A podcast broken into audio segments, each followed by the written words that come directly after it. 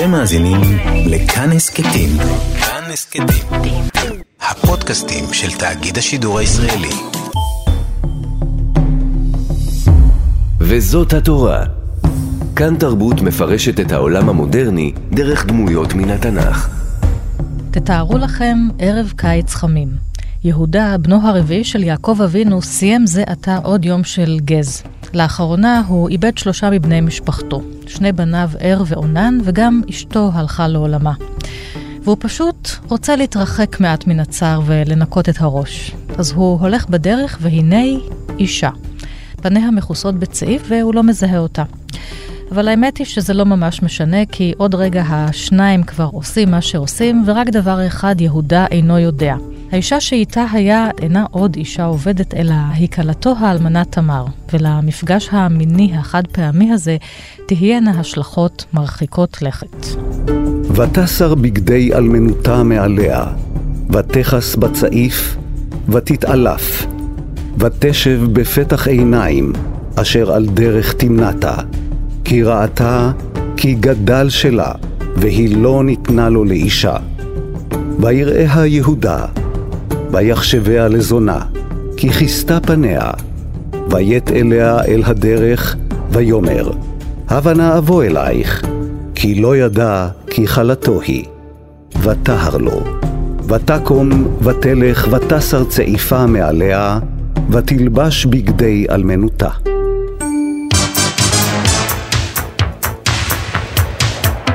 שלום לכם מאזינות ומאזיני כאן תרבות. אני ענת שרון בלייס, ולכבוד חג השבועות, חג מתן תורה, בחרתי להקדיש תוכנית לאחת הדמויות המקראיות האהובות עליי ביותר, תמר.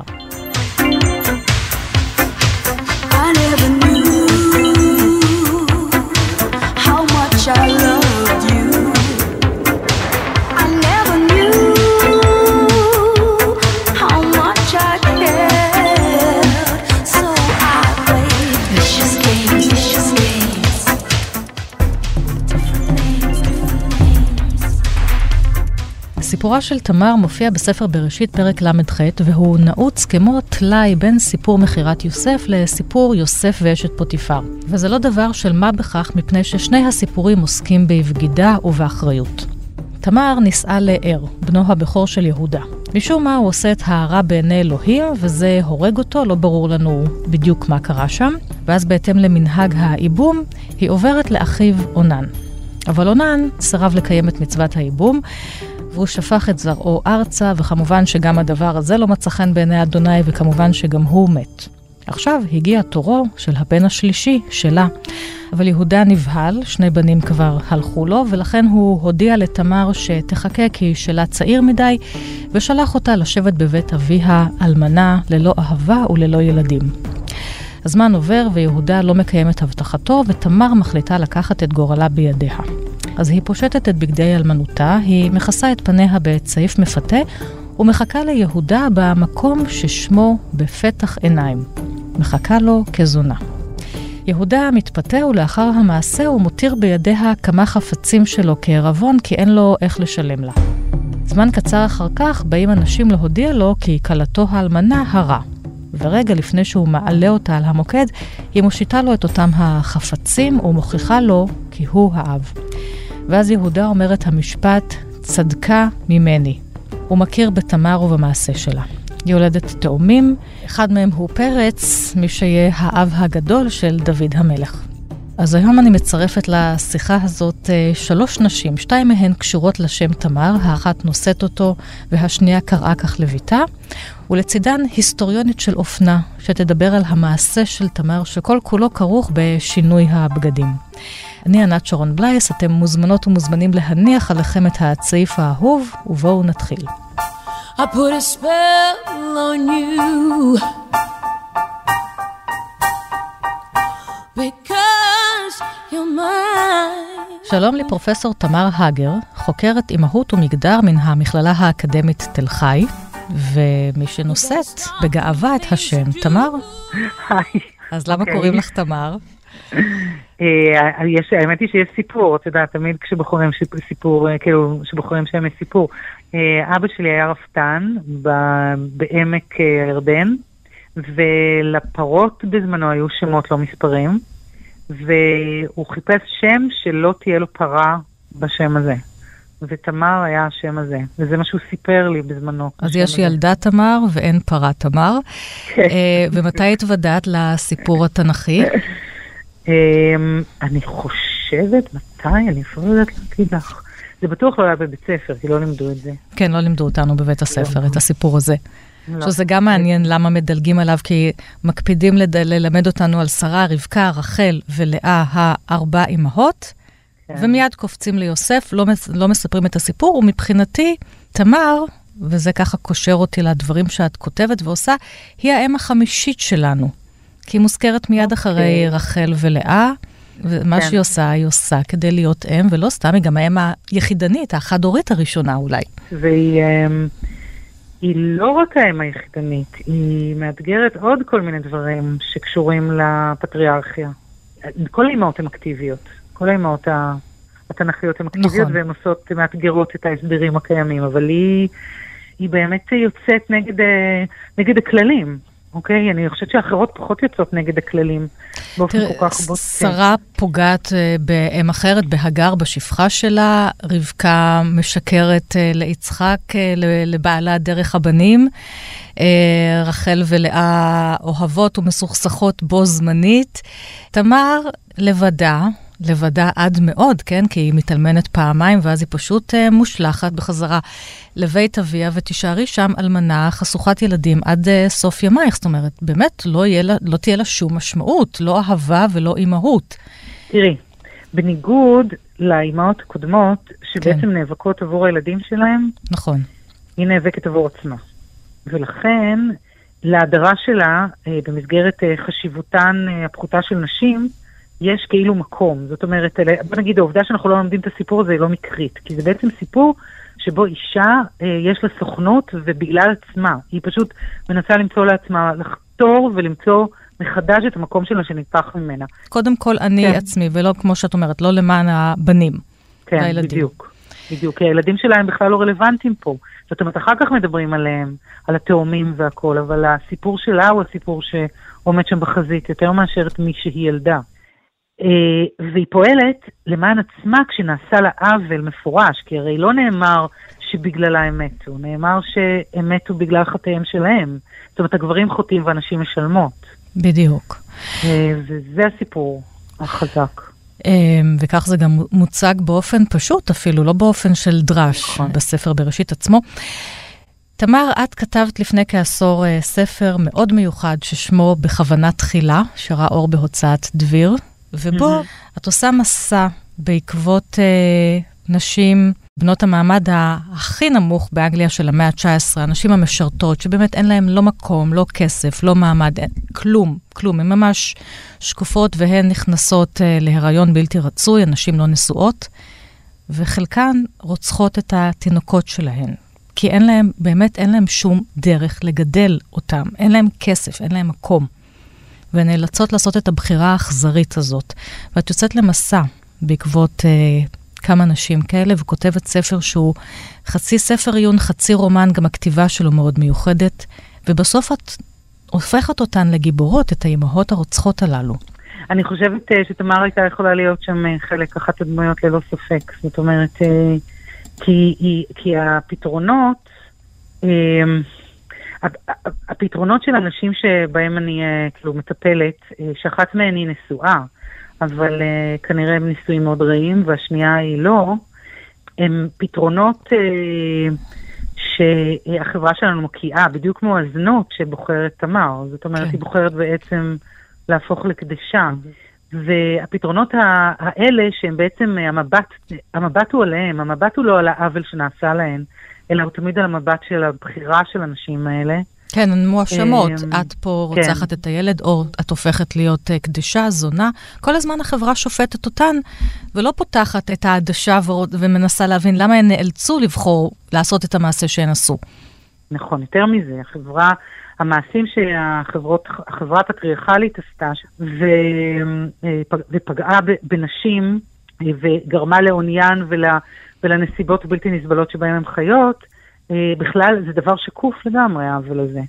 ו, ולכן אני חושבת שהמבט שאני מציעה הוא מבט פמיניסטי שמסתכל על מעשים בתוך הקשר.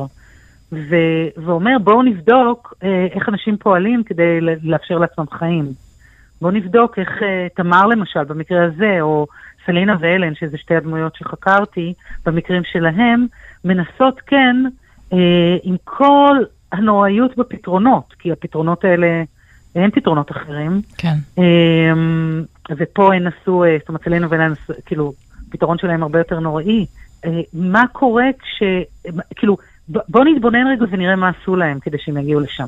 כאילו, זה התביעה שלי. בוא נתבונן מה הם עשו, כן. בוא נתבונן מה יהודה עשה, בוא נתבונן באופן שבו הוא נהיה שקוף, כי כאילו, הוא יכול למנוע ממנה את הנישואים, הוא יכול למנוע ממנה את בנו, הוא יכול, כי הוא חזק, והיא, המרחב התנהלות שלה, הסוכנות שלה כל כך מצומצמת, שמה שהיא נבחרת זה לעשות בדיוק את הדבר הזה, שכאילו, לרדת לזנות, כדי להשיג לעצמה מקום בתוך המציאות החברתית. ואז מאשימים אותה שהיא פעם פטאל, ומאשימים אותה שהיא אישה מחושבת. כן. זאת הפרשנויות של הסיפור שלה מתייחסות אליה כמי שהייתה מניפולטיבית, ולא כמי שיצרה לעצמה חיים בנסיבות שאי אפשר ליצור חיים. הוא עוצר את זה כשהוא אימפליקד, כשבעצם האשמה, האצבע מאשימה היא כלפיו, ואז הוא עוצר את זה, כי הוא מבין שהוא יעשה, כאילו בעצם יעשה חטא על פשע.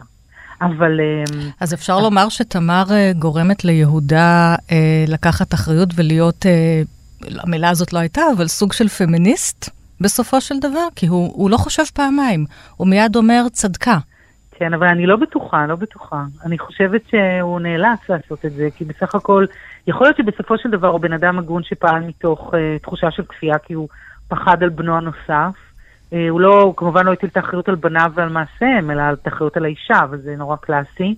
וברגע שהוא רואה שבעצם אה, קלונו ייחשף, כי התברר שהוא שכב עם זונה, והתברר שהוא שכב עם, אה, עם מי שהייתה האישה של בניו, הוא, הוא ממהר לפתור את הבעיה.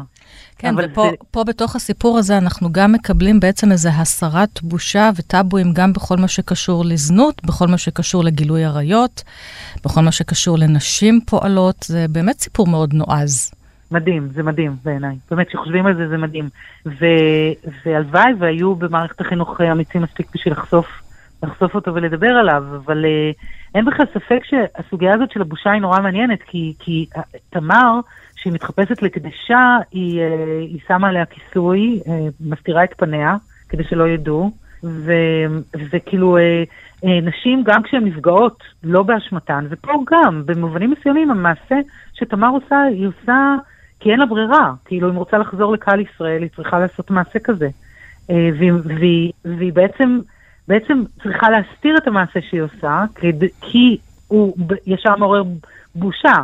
ואם אני חושבת, אנחנו חושבות על זה, נשים שנאנסות ונשים שנפגעות מינית בכל מיני הקשרים, צריכות להסתיר את זהותן, והמערכת המשפטית והחברתית מזמינה אותן לשמור את זה בסוד. כן. וגם פה אנחנו נכון. שוב לומדות, לומדות על הסוד ועל הצורך בהסתרה, כשאת עושה מעשה שהוא חריגה. הסתרה כפולה. מה את מקבלת נכון. מהסיפור שלה שאת שבה אליו לפעמים וקוראת אותו? כאישה, אמ, כאימא, כחוקרת, ש... כמי שנושאת אני... את השם הזה, כאמור. תמר. נכון, זהו, כאילו. אה, אני חושבת שאני, קודם כל אני מעריצה אותה. אני חושבת שאנחנו צריכות, היא, היא אופציה של, אה, של שאלת שאלות עמוקות, כאילו, מהסוג הזה של אה, למה בעצם אנחנו לא רואות את העוול, אלא ישר מתנהלות כשהוא מייצר לנו את המרחב? למה, למה אנחנו לא קוראות אותם לסדר במקום, במקום לנסות להסתדר, להסתדר בתוכו? למה אנחנו למה אנחנו לא מסתכלות על מה יהודה עשה, אלא מסתכלות על האופן שבו היא התנהלה? למה אנחנו לא מרחיבות את המבט כל הזמן? זאת אחת השאלות שמטרידה אותי הרבה. למה אנחנו לא מסתכלות על הסוד ו- ו- ופשוט מפסיקות את, ה- את, ה- את המנגנון הזה של הסוד ומדברות בראש, בראש חוצות על העובדה שאנחנו הרבה יותר מורכבות ממה שמאפשרים לנו להיות, שצריכים להיות כל מיני פתרונות לסיטואציות כאלה, שהדיכוי הוא בלתי נסבל והוא נמשך גם היום.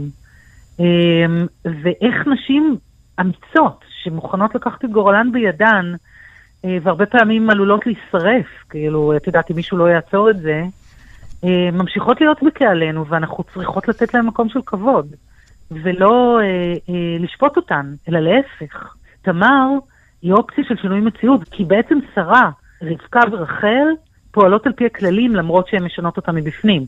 כן. אבל תמר בעצם אה, קוראת עליהם תגר לגמרי. כן. היא אומרת, אתם יכול- יכולים לדכא אותי, אז אני אראה לכם איך, אה, איך, אני, איך אני משתמשת במערכת הכללים שלכם כדי לעשות משהו שהוא ממש outrageous, ממש כן, עד הסוף. דופן. וכשהיא עושה את כל הדברים האלה וחושפת את העוול, אז את אומרת שיש לה עוד כינוי. תמר היא במובנים רבים מוכרת שמחה, כי... ואני חושבת שיש אה, מנגנונים כאלה, שמי שחושפת את זה זה חוקר בשם שרה אחמד, שכשנשים, אה, הרבה פעמים נשים, אבל בכלל, גם גברים זה יכול להיות, הם חושפים איזשהו עוול חברתי מאוד רציני, אה, בעיקר מתעסקים בחשיפת העוול, ב, כאילו במעשה שהם עשו, בעובדה שהם אה, פתאום היו לא נחמדות, ופחות בעוול ובמנגנון של העוול. היא למעשה ממש, את יודעת, עטופה בעוול מכל הכיוונים. הבעל הראשון שלה לא ברור מה הוא עשה שאלוהים הרג אותו, עשה הרע בעיני אה, אלוהים, אבל כך או אחרת הוא כנראה אולי לא גם מתייחס אליה בכבוד. הבעל השני פשוט לא מתייחס אליה, אונן. זה לא רק שני הגברים שצמודים אליה, אז זה גם הגבר שהוא החם, הוא הסב, מי שאמור להיות הסב, שולט בגורלה. ממש בלתי אפשרי. אין לה ו- שום יכולת ואז, אה, צנועה. עד, ו- לגמרי, כן, ולכן צריך לגמרי. לפרק את הכל. ועכשיו, לקראת סיום, אני אבקש ממך לקרוא קטע מהספר שלך בכוונה תחילה, שבו את אה, כותבת על אותה אם שרצחה את התינוק שלה. זה קטע שבו אני אה, בעצם אה, נפרדת מאלן ואני אומרת לה תודה. וזה בדיוק אותה תודה שאני רוצה להגיד לתמר. אלן הרפר. אישה, אישה אמיתית מהמאה ה-19 באנגליה. בדיוק. כן. ואני, ואת אותה תודה שאני רוצה, ארצה להגיד לתמר יום אחד, אם, יום, אם אני אכתוב עליה. כאילו, ממש את אותה תודה. אז, אז כשאת, כשאני קוראת את זה, אה, אני פונה לה, כאילו, למאזינים, תחשבו גם על תמר. ראיתי אותה מתחילה ללכת לכיוון המדרגות למטבח, כדי להמשיך בעבודות הבית, אבל אז נעצרת, מרימה את הראש ומסתכלת עליי. עמדתי באמצע חדר הכניסה, והיה נדמה לי שהיא רואה אותי, כי משהו בעיניים שלה הבהב היכרות. מאחורי המצח שלה עברה מחשבה. היא אולי חשבה שהשיחה עם ווילר לא הפחידה אותה, כי היא כבר החליטה. ורציתי להגיד לה כמה אני מעריכה את ההעזה שלה, את אי הנכונות שלה להיכנע לדוקטור פרט, לאימא שלה, לאורנג'. אני לא יודעת אם הייתי מוכנה, מסוגלת, לסכן כל כך הרבה למען הדברים שאני מאמינה בהם כמוה. למרות שגם לי קשה כמו לאלן עם השתקה ופיקוח. בטח גם היא אז, ובהמשך של החיים שלה, שלא הכרתי, לפעמים האמינה כמוני לאנשים שאמרו לה שבמקומות מסוימים ההתנגדות תזיק. כשנבהלתי ושתקתי, הרגשתי את הצוותות של הפחד מתהדקות יותר, וידעתי שהשתיקה הייתה טעות. ואז דיברתי, סירבתי, מרדתי, ונראה לי שגם כשזה הזיק לי, ההתקפלות מול הפיקוח הזיקה לי יותר. אני יודעת שגם את מכירה את הפחד, אמרתי לאלן. אני בטוחה שגם את נתקעת בו מול דוקטור פרט. והיה במשך השנה לאחר השחרור מהאשפוז, כשהם חיכו שתשתגעי, ואפילו לא ידעו שלזה הם מחכים, וגם אחר כך. אני מעריכה אותך על זה שלא נתת לפחד למנוע ממך לקחת אחריות על מות התינוקת ועל החיים שלך. חשבתי שבגיל שלה לא היה לי אפילו שמינית מהאומץ שהיה לה, וגם עכשיו אני לא בטוחה כמה אומץ יש לי. רציתי גם להגיד לה שקשה לי להיפרד ממנה, שאני אוהבת אותה, אבל היא לא שמעה. 127 שנים הפרידו ומפרידות בינינו כמו חומה, בלתי עבירה. אלן עם מסמכים צהובים בארכיון, היא שקופה ומשתנה. היא פרי התודעה שלי. במציאות היא אולי הייתה אחרת, או לא. עמדתי מולה ובלעתי את הדמעות. אלן אמרתי, והיה נדמה לי לרגע שהיא שומעת. רציתי להגיד לך תודה. פרופסור תמר הגר, אני מאוד מודה לך, ואני שוב מציינת את הספר שלך בכוונה. תחילה הרומן מקף, הספר העיוני שלך, היוצא דופן, על נשים שלא יכלו להרשות לעצמן להיות אימהות, ובכל זאת הן הגיבורות שלך. תודה רבה לך, תמר. תודה לך. להתראות, חג תודה, שמח, תודה. תודה.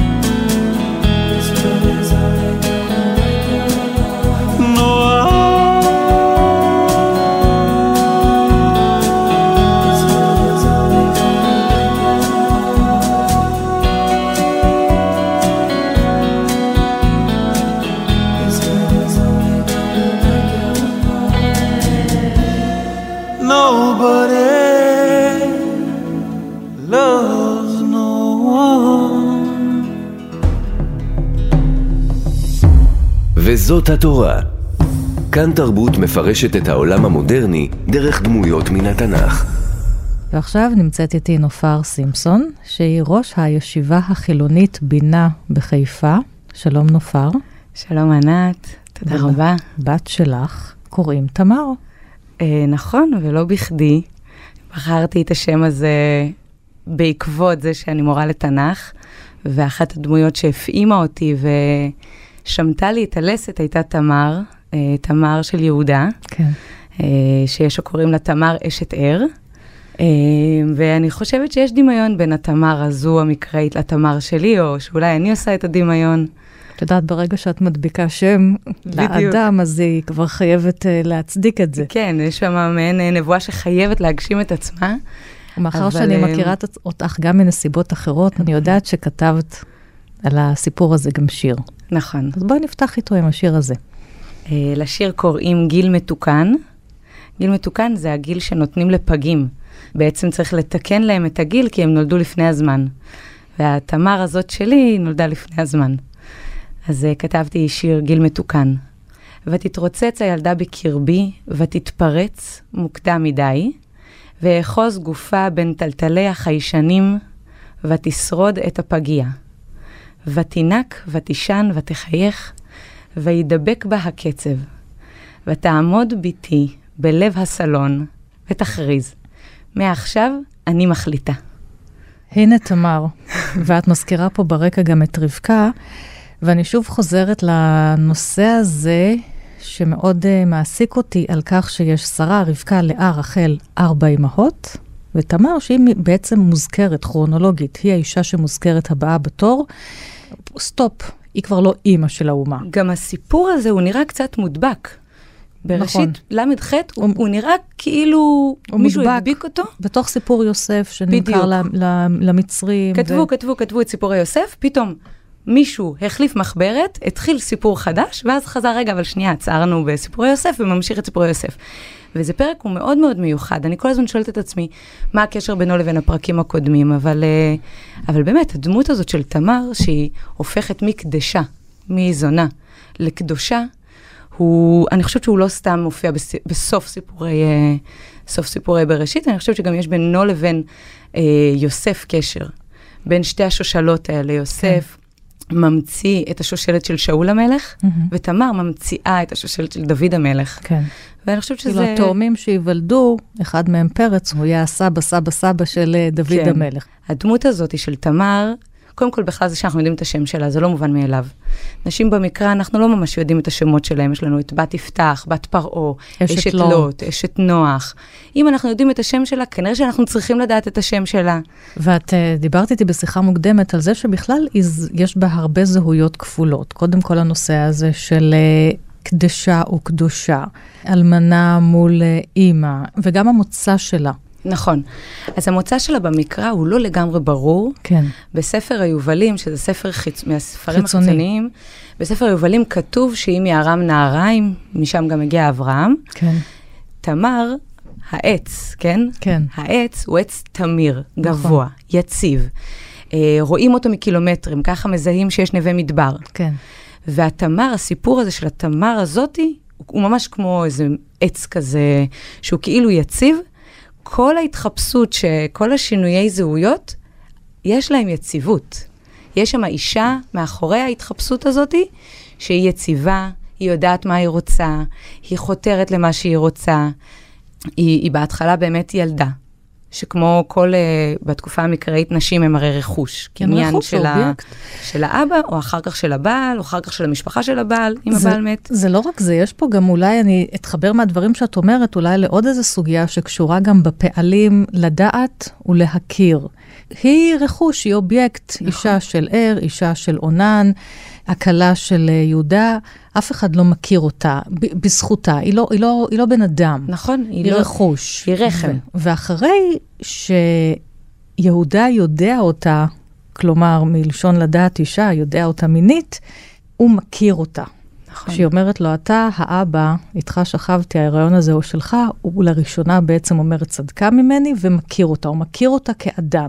זאת אומרת, יש פה מצב של לעבור בכלל מידיעה להכרה. זה, זה באמת התהליך שהיא, שהיא עושה, ואני חושבת שגם ההכרה בתאומים האלה שיוצאים מהבטן שלה, זה רק בזכות זה. רק- זה רק כן. בזכות זה שיהודה מעביר אותה ממצב א' למצב ב'. תגידי, איך את מגדלת את תמר שלך?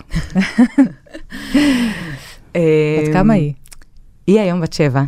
אה, בדיוק לפני שבוע היא תרמה את השיער שלה בתספורת הראשונה שלה. היא Mm. פשוט ישבה שם בזקופה, לא מצמצה בכלל. ו- היא החליטה. היא החליטה. כן. אני לא הייתי שם בכלל, מבחינתה היא הייתה עם, עם שלה. אני לא יודעת אם זה השם שלה שהפך אותה לכזאת, או האופי שלה, או אני לא יודעת, אפשר לנתח את זה בהרבה צורות, אבל הדעתניות, ראיתי אותה מהרגע שהיא יצאה מהבטן שלי חודש, חודש וחצי לפני הזמן. כן, אה, גם זאת דעתנות. הספיק לי. הספיק לה, היא לא הייתה צריכה שם עוד קצת מקום בבטן, כן. אני זאת שהייתי צריכה עוד מקום, אבל היא החליטה, והיא הייתה בפגייה, הצליחה מאוד מאוד מהר לשרוד אותה, אני הייתי שם אה, ניצב, ניצבת בצד, לחיים שלה. ואני קצת חושבת שזה, שיש משהו בנשים המקראיות האלה, במיוחד בסיפור הזה של תמר ויהודה, שכל הזמן אומרים תמר אשת ער, ואני כופרת בזה, אני אומרת, היא תמר. היא תמר, היא לא של תמר אף אחד. המקראית, היא לא של אף אחד. אה, בעיניי זה אבל למה אנחנו סיפור מדהים. צריכות להתחפש כדי לכבוש את הדרך, כדי להגיע להישגים? למה אנחנו צריכות להתחפש, נופר? לשים על הפנים שלנו צעיף. יותר מזה, להחליף זהות, להיות זונה. להחליף זהות, כן. אה, יהודית אה, יוניגמון סעדון, שכתבה, ס... היא ש- כתבה אה, אה, ערכה של. קלפי אה, חוכמת נשים. והיא הוציאה לזה ספר קטן שהיא מסבירה על כל אחת מהדמויות המקראיות, והיא כותבת שאחת האיכויות שיש לתמר זה שהיא מגלה את האחרת שבה. כן. ואת, כשאת פותחת במעגל נשים שלך, ואת פותחת את הקלף הזה, את, את שואלת את עצמך, מי זאת האחרת שבך? את מי היית רוצה לגלות? מהמם. זה האיכות שיהודית אה, אה, סעדון מביאה לנו. ואז היא אומרת, תמר מעוררת את האישה החבויה שבך לעזור לך להגשים חלומות. את מתהלכת באולם גדול מוקף מראות, סביבך צעיפים ובגדים מתקופות קדומות. את מושיטה יד לבגד השובה את ליבך. הוא שונה מהבגד שאת רגילה ללבוש. את מתבוננת בו, נוגעת, מלטפת, מחליפה את בגדייך. האישה החבויה עולה מתוכך. אותי זה מחזיר לאסתר המלכה, שכשאסתר, רגע לפני שהיא הולכת לאחשוורוש להציל את העם, את העם שלה, כן. כתוב, ותלבש אסתר מלכות. מהמם. משהו בבגד כן. כן. הופך אותה לאחרת ומוציא ממנה איכות שלא נמצאת שם ב... מה, היא, היא אבלה, היא בבגדי אבלות. היא... נכון. נשים אבלות צריכות להיות בבית. כן. עד שמחתנים אותן, הן לא צריכות להיראות בציבור בכלל. והיא חייבת את התחפושת הזאת, זה, זה, נו, זה תיאור נורא נורא יפה, שהיא מסירה את בגדי האלמנות ומתכסה בצעיף. צעיף, ואחר כך חוזרת לבגדי האלמנות, בדיוק. אבל מגדלת uh, בטן. בטן. פתאום צומחת מתוך האלמנות הזאת, פתאום צומחים שם uh, חיים. והנושא הזה של בגדים, בגד הרי כרוך, uh, הוא משורש בגד, בגידה, הוא מרכזי בתוך הפרק הזה. הוא מאוד מרכזי, גם ה... כשהיא שוכבת עם, אה, כשיהודה מגיע אליה וחושב. כן. שהיא זונה על אם הדרך, הוא, היא אומרת לו איך תשלם לי, והוא, והיא רואה, אין לו כן, שום אין לו- דבר לשלם, אז הוא הוא צריך אומר לה, לתת לה גדי או משהו כזה, אבל אין לו, אין לו אני אשלם כלום. לך כן. בהמשך, כן, כן, הוא אומר, אני אשלם לך גדי. בהמשך, אז היא אומרת, תיתן, לו פיק, תיתן לי פיקדון, ומה כן. הפיקדון שהיא מבקשת? היא מבקשת תעודת זהות, כן, היא מבקשת את המטה שלו, מעיד על המעמד שלו, היא מבקשת כן. את החותמת שלו, היא מבקשת את הפתיל שלו, הפתיל שלו שחגור עליו. כן. ככה שהיא מחזיקה את תעודת הזהות חפצים, שלו, חפצים שהם תעודת זהות, כן. שאותם הוא גם מפשיט מעצמו כשהוא כן. שוכב איתה, כן? כן. זה, זה בדיוק הסיפור הזה. אני מאוד מאוד אוהבת את הדימוי בס, בפרק, שכשהיא פושטת את, את הבגדים, מתכסה בצעיף, מה שקורה ביניהם קורה, ואני מדמיינת את זה שממש היא עוברת לאיזה פינה מאחורי איזה עץ שיטה שם, לא עץ שיטה, כי זה אזור יהודה, מאחורי איזה עץ, מתלבשת בבגדי אלמנות, ופתאום היא כבר אישה אחרת. כן.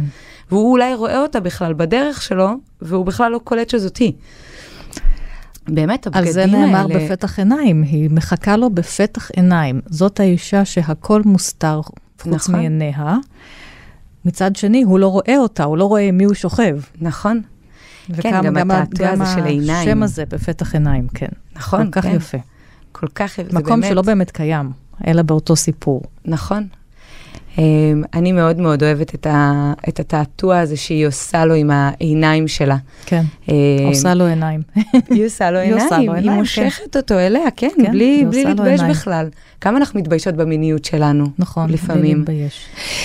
ואת מצאת עוד תמר, נכון, מלכה מלכה. גיאורגית, נכון? נכון, נכון. אז וחיפשנו ומצאנו ציורים שלה, היא מחזיקה אה, איזה ספר או מגילה. כן, זה ספר, ה, אה, זה הברית, ה, הברית החדשה. תמר, אה, מלכת גיאורגיה, היא המלכה שנחשבת תור הזהב של גיאורגיה. כן. אה, אביה היה מלך, וכדי להעביר אליה את המלכות, לא היה לו בנים שירשו ממנו, הוא עשה הרבה מאוד דברים כדי שהיא זאת שתירש את המלכות, הוא גידל אותה כמלכה ממש מ-day one, ותמר, המלכה הגיאורגית, היא מאוד בקיאה בנצרות, היא נוצריה אדוקה, ובדיפלומטיה של נשים היא כובשת את הכנסייה אליה. היא כובשת, אה, כובשת לא באלימות, באלימות, היא כובשת כן. ב- באמת, ב- במילים. במילים, במילים באמת, בשיחה, כן. באתיקה. אה, יש הרבה מתנגדים לה, מן כן. הסתם, אישה שעומדת ב, במלכות, גם, אה, גם במאה ה-16 זה לא היה מאוד מקובל, ו, והיא היא עומדת שם, והיא מסיימת את המלוכה שלה, היא מסיימת אותה בלי שימרדו בשלטון שלה. אה, בעיניי, קודם כל זה שם, תמר הוא שם שגם במזרח אירופה הוא מאוד נפוץ, בין תמר לתמרה, אבל הוא, הוא שם אה, מאוד מאוד חזק של אישה. אה, אני, דרך אגב, שמעתי על גבר שקוראים לו תמר. עץ תמר, עץ תמר, כן. נכון? כן. פרי אני- תמר, כן. בגלל שאני יודעת? שאת אוהבת מילים, אני מצאתי כן. שיר נהדר על תמר ומילים. בבקשה, אז עם זה נחתום. כן. כתבה אותו אסנת אלדר, אה, זה ספר הביקורים שלה. אה, היא כתבה שיר, שקוראים לו שיר. להתכסות במילים כתמר, המכסה פניה בצעיף, עייפה מלחכות לזמני שיגיע. שנים של עבודה קשה, סבלנות ונימוס, קניתי עוד סט מגירות מאיקאה. רוצה כי מתעלפת לזנות על אם הדרך, בעיניים קרועות ובמבט משתוקק, לזה שיערטל אותי מדימויי ומפחדיי. בזרותנו יטביע בי את חותם הגאולה, יצית מחדש את פתיל חיי, יניח בידיי מטה ובתוכי פרי בטן. השיר שייוולד, שלך הוא. שלך הוא. תודה רבה, נופר סימפסון, ראש הישיבה החילונית בינה בחיפה. תודה רבה, לך, ענת. ודש לתמר שלך. תודה וחג שמח. חג שמח.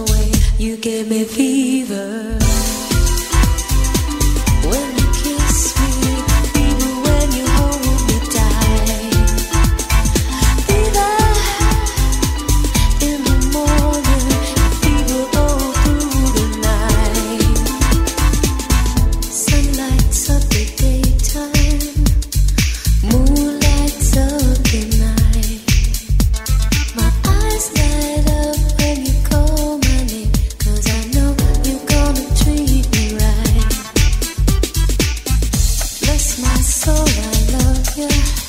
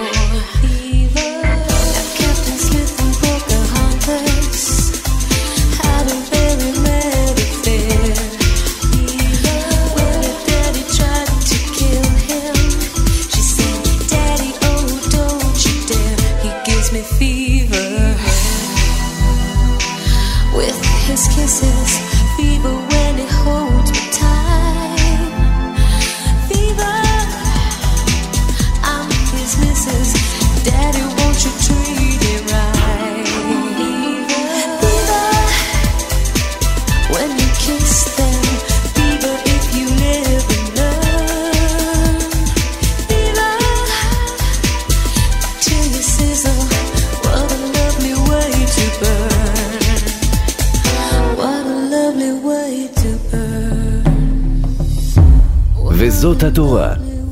כאן תרבות מפרשת את העולם המודרני דרך דמויות מן התנ"ך. שלום להיסטוריונית ועוצרת האופנה, יערה קידר, חג שמח. חג שמח, תודה. את מוצאת אה, אלמנות עליזות מאוד בהיסטוריה, ותכף תסבירי לנו איך בגדי האלמנות שלהן אפשרו להם אה, להשתחרר, ואחר כך גם נדבר על צעיפים, כוחם של צעיפים. אז קודם תספרי לנו מה זה לעשות היסטוריה של האופנה. זה אומר לראות איך הבגדים מספרים לנו אה, סודות וסיפורים וחושפים בפנינו, כמו שהם מכסים בעצם, אה, הרבה מאוד דברים שחשובים להבנה שלנו, גם על ההיסטוריה וגם בתקווה על העתיד. וגם על הזהות שלנו, וזה בול מתיישב אז על הסיפור של תמר, שהבגד הוא אולי לב הסיפור, לא פחות מה, מהיחסים שם בינה לבין יהודה. מה קורה פה, יערה? מה תמר עושה? אה, אני חושבת שתמר משתמשת בצעיף, אה, אה, בעצם משתמשת בפריט מאוד מאוד מאובחן. הוא מאפשר לה ללבוש זהות חדשה. אני חושבת שזה מעניין לחשוב על השורש האטימולוגי של, של בד ובדיה, fabric and fabrication, זאת אומרת האופן שבו הכל מחובר ביחד זה באמת התפיסה הזאת שהבדים שעוטפים אותנו יכולים לברוא מציאות חדשה, זהות אחרת, הם יכולים להונות ולשקר, וזה מאוד מאוד מובחן אה, בתוך הסיפור של תמר, ובעצם אה, על התפקיד הכפול הזה שיש בעצם לצעיף שלה בתוך הסיפור. היא פושטת אה, בגדי אלמנה, ואז אנחנו מדמיינות אותה שכביכול איזושהי אישה לא מפתה. אבלה וחפוית ראש הכי לא מפתה שבעולם, אבל את אומרת שבשלב מסוים בהיסטוריה דווקא הנשים האלמנות, האבלות, אלה שלבשו את בגדי האלמנות, היו דווקא הנשים המפתות והעליזות. נכון, אני חושבת שהעליזות זה משהו שאולי קצת הודבק להן, אה, כל ההתפתחות של המושג פאם פטאל והתפיסה של נשים אה, להיות מפתות וקטלניות, תפיסה שמאוד מתחזקת אה, במאה ה-19. יש לזה ממש שיקוף דרך עולם האופנה, האופנה המערבית, במיוחד אה, אה, סוף המאה ה-19, התקופה הוויקטוריאנית. אה, אולי האבלה המפורסמת ביותר הייתה אה, המלכה ויקטוריה, שהייתה אה, אבלה על אהובה אה, אלברט, אה, ובעצם גוזרת על עצמה ללבוש שחור, היא לבשה שחור עד סוף אה, חייה. המנהג ללבוש אה, אה, שחור היה מקובל אה, מאות שנים מוקדם יותר, אבל היא בעצם הופכת את זה לפופולרי, אפשר להגיד. לאופנתי. לאופנתי, כן, בגלל שנזכור שבתקופתה התמונות שלה מתפרסמות, זאת אומרת, אפשר לראות מה היא לובשת. ההתקבעות הזאת של הנורמה שאלמנה צריכה ללבוש שחור מכף רגל ועד ראש. טוב, אפשר, אפשר גם לנחש שגם אצל תמר אולי לא כתוב לנו מה צבע בגדי האלמנות שלה, אבל אני מניחה שזה גם משהו אפרורי, חום כזה, צבעי מדבר, לא איזה משהו עליז ומפתה וצבעוני. נכון מאוד, אני חושבת שזה, העניין הזה של ההבחנה שלך לגבי הצבע של הבת ומה שהיא אה, לבשה, מאוד חשובה להבנה גם של התפיסה של האבלה, האישה אבלה כמפתה. וזה קשור להתפתחות ב, אה, בצביעת טקסטיל. אה, כי בתקופות מוקדמ, מוקדמות, בעת העתיקה, היה מאוד קשה להגיע לצביעה של שחור בטקסטיל שהיא חזקה ושהיא נשארת לאורך זמן. אה, ולכן בדרך כלל שחור היה נראה יותר אפור, יותר חום, לא, זה לא היה נחשב מפתה או יפה במיוחד, אלא יכול כן. להיראות גם פשוט כבגד מלוכלך. כן, זה מאוד ברור בסיפור שהיא מורחקת מהקהילה, שתחזור חזרה לבית אביה ותשב שם אלמנה, זה מאוד ברור ומסומן כמשהו מאוד לא מושך. נכון, ובעצם מה, ברגע שסביב המאה ה-14 הצביעות טקסטיל מתפתחות אה, ומגיעים לצביעות של צבע שחור עמוק יותר, הצבע הזה הופך להיות צבע של יוקרה, של מלוכה, אה, של רצינות, של נזירות גם, mm-hmm. אבל גם של, של יופי ואושר, זאת אומרת האצולה והמלכים לובשים שחור. ובמאה ה-19, כשמתפתחת הצביעה הסינתטית, כולם יכולים בעצם ללבוש את השחור החזק חזק הזה שלא דוהה בכביסה או, או בחשיפה לשמש. אה, אז יחד עם כל ההמצאות של התקופה הזאת, המהפכה התעשייתית, יש פתאום מכונת תפירה, יש התפתחות בטכנולוגיה של אופנה, אה, האלמנות לובשות שמלות שחורות מאוד מאוד יפות. אה, וזה הופך להיות ממש סמל סטטוס, זאת אומרת כל הקוטוריירים המפורסמים יוצרים שמלות לאבל, בבתי הכלבו אפשר לקנות, יש מחלקות שלמות שמוקדשות לבדים לאבל, קישוטים לאבל, תכשיטים אה, לאבל מאבני ג'ט, אבנ, אבנים שחורות. אה, יש ממש אה, תעשיית אבל. זה... את אישה אבלה, את אישה אלמנה, ואת אה, עוסקת ביופי. איך אני אפתה את הגבר הבא, או אמשיך להרגיש נשית, בכל זאת, למרות שהקודים החברתיים אה, גוזרים עליי להתאבל ולהיות עצובה ולהיות מורחקת מן הקהילה, מן האהבה, מהסקס. וכאן גם תראי, נכנס, אה, כן. בעיקרון גם ציפו מאלמנות אה, להישאר לבדן אה, אחרי, האובדן. וההבדל בין אישה אלמנה אה, בחברה לבין אה, נשים צעירות זה שאלמנות לא היו צריכות להסתובב אה, בחברה כשהן מלוות בידי מלווה, מה שנקרא chaperone. כן, הן בת יכלו לוויה. להסתובב עצמאיות, הם גם היה להם את הניסיון המיני. הן בדרך כלל היו צעירות, אה, תוחלת החיים סביב התקופה הזאת הייתה בממוצע גיל 60, נזכור. אז הן הופכות להיות סמל לסכנה למישהי ש... שצריך להיזהר ממנה, שהיא גם נורא יפה, שמאלות שחורות שלה מושכות יותר מדי תשומת לב, אה, וזאת התקופה של האופרה האלמנה העליזה, אז כל התפיסה הזאת של האישה המפתה, המסוכנת, שגונבת בעלים, אה, כן. אה, מאוד מתחזקת בתקופה הזאת.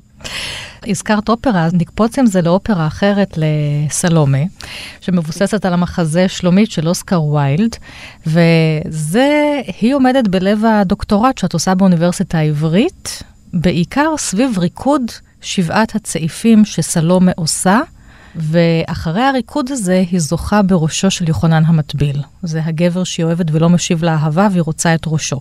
אז היא רוקדת עם הצעיפים, ואחר כך כורתים את ראשו. נכון, ומגישים לה אותו. ומגישים לה אה, אותו, כן. על, על מגש, כן. על מגש, אז זהו. אבל בשביל זה היא צריכה את הצעיפים קודם. נכון. מה הקטע עם הצעיפים פה? בדוקטורט שלי, בעצם אני עושה את הדוקטורט בתוכנית ללימודי תרבות באוניברסיטה העברית, ואני חוקרת את ההתפתחות האופנתית של סלומה אה, מדמות שמופיעה בברית החדשה, בלי צעיפים, אגב, לא היה שם שום סיפור של צעיפים. אה, זה משהו שבאמת נולד אה, עם האופרה, עם המחזה של אוסקר ויילד, ואחר כך אה, באופרה של שטראוס. הצעיפים הופכים להיות הסמל של הפיתוי, של המיניות, של החשיפה וההסתרה. אה, יש כמה תיאוריות שזה ממש המקור לסטריפטיז מאוחר יותר, אה, אבל במקור לא היה צעיף, ואני חושבת שזה דבר מעניין בהקשר של תמר, כי אני די בטוחה שמשם אוסקר וייד לקח את כן. אלמנט הצעיף בכלל, אה, ואת ה, בעצם הפריט הזה שמחבר בין הגבול הדק בין אה, האלמנה לזונה. מכסה טפח ומגלה טפחיים, הצעיף הזה, כי הוא הרי משהו דק, הוא משהו שקוף פעמים רבות. נכון, ואלמנט שבעצם מסמל לנו גם את הסכנה. אה, הצעיף אה, גם הרבה פעמים בהרבה ציורים הוא גם כמעט הופך להיות איזה מין כמו נחש מסביב לגוף שלה. זאת אומרת, הסמל הזה של הפיתוי והסכנה כל הזמן אה, חוזר, ובאופן מעניין זה גם לוקח אותי לאיזדורה דנקן, שנחנקה מהצעיף שלה. נכון. זאת אומרת, ההיסטוריה של הצעיף היא בפני עצמה מאוד אה, מורכבת. ההיסטוריה של הצעיף. ואולי נסיים בשיחה הזאת, בילי אייליש, הזמרת הפופ המצליחה בימים אלה, שכל הזמן הלכה עם בגדים גדולים כאלה, לא מחמיאים, לא ניסתה להיות, אה, את יודעת, מפתה או משהו כמו זמרות אה, אחרות שמבליטות את החמוקיים, והנה בשבוע שעבר היא מצטלמת על שער הווג, במכוחים וחזייה, וככה שלא משאיר מקום לדמיון. הנה, בילי אייליש גם כן הפכה את עצמה לסוג של אה, תמר, תמרה, תמרה. אייליש. לגמרי, אני חושבת שהיא אה, הראתה לנו שאפשר להיות גם וגם, ו- וחשוב שכל אחת תבחר לעצמה אם היא רוצה לחשוף או אם היא רוצה להסתיר. שתי האפשרויות הן בסדר גמור. אני חושבת שהרפרור הזה שלה למרילין מונרו, למדונה, לדמויות אה, חזקות, מראה על, על כוח כן. בעיניי, אה, וגם בעצם איזה מין חוסר התנצלות על, ה, על היכולת להגיד, עכשיו אני רוצה לחשוף. אבל עכשיו שיניתי את דעתי. עכשיו אני רוצה לפתות, עכשיו לא, אבל אני מחליטה. נכון. תודה רבה, גברת השבעת הצעיפים, ההיסטוריונית והאוצרת של האופנה, יערה קידר, תודה רבה לך על השיחה הזאת. תודה רבה, חג שמח. חג שמח, ביי ביי. I put a spell on you because you're mine.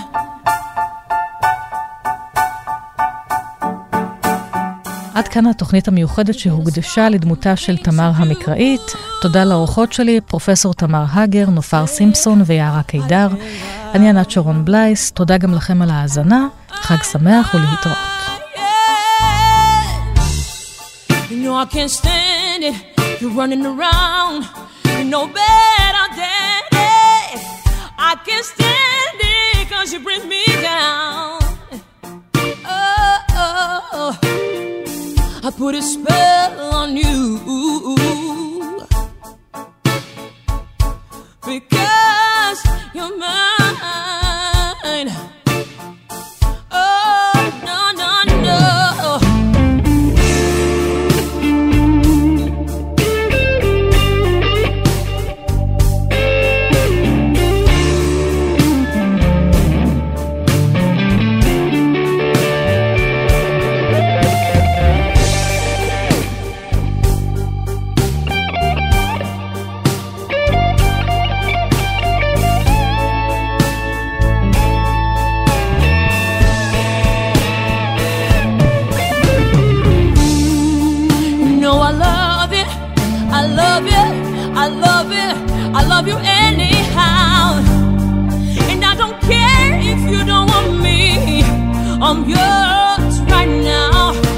por isso